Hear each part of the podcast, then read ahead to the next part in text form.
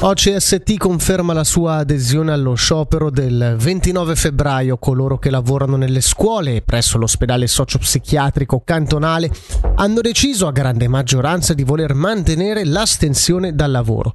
A loro si affiancheranno i lavoratori dei settori sociosanitari e socioeducativo, i dipendenti dell'amministrazione e i funzionari di polizia, che riconoscono lo sforzo fatto dal governo, hanno invece deciso di voler manifestare il proprio dissenso mantenendo la mobilitazione generale ma sospendendo lo sciopero.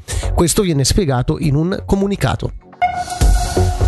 Grigione Italiano inizia la fase di esercizio del parco Val Calanca. Infatti dal primo gennaio è entrata in carica il nuovo comitato direttivo. Alla direzione è stata confermata l'attuale direttrice ad interim Giulia Pedrazzi. Prosegue la valorizzazione delle antiche faggete delle valli di Lodano, Busai e Soladino, dal duemilaventuno patrimonio mondiale dell'UNESCO. Dopo il potenziamento dell'infopoint a Lodano e la pubblicazione di un volantino la scorsa estate, nei prossimi mesi è prevista la posa di pannelli informativi all'inizio di quattro itinerari tematici. A partire da maggio, inoltre, saranno proposte delle escursioni guidate, come ci ha confermato Cristian Ferrari del gruppo Gruppo strategico Faggete, patrimonio mondiale UNESCO.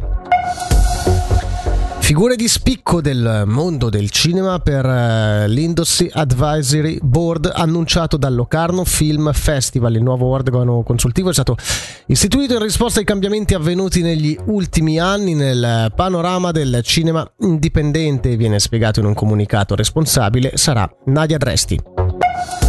Per la meteo, oggi in prevalenza soleggiato, temperature massime sui diciotto gradi.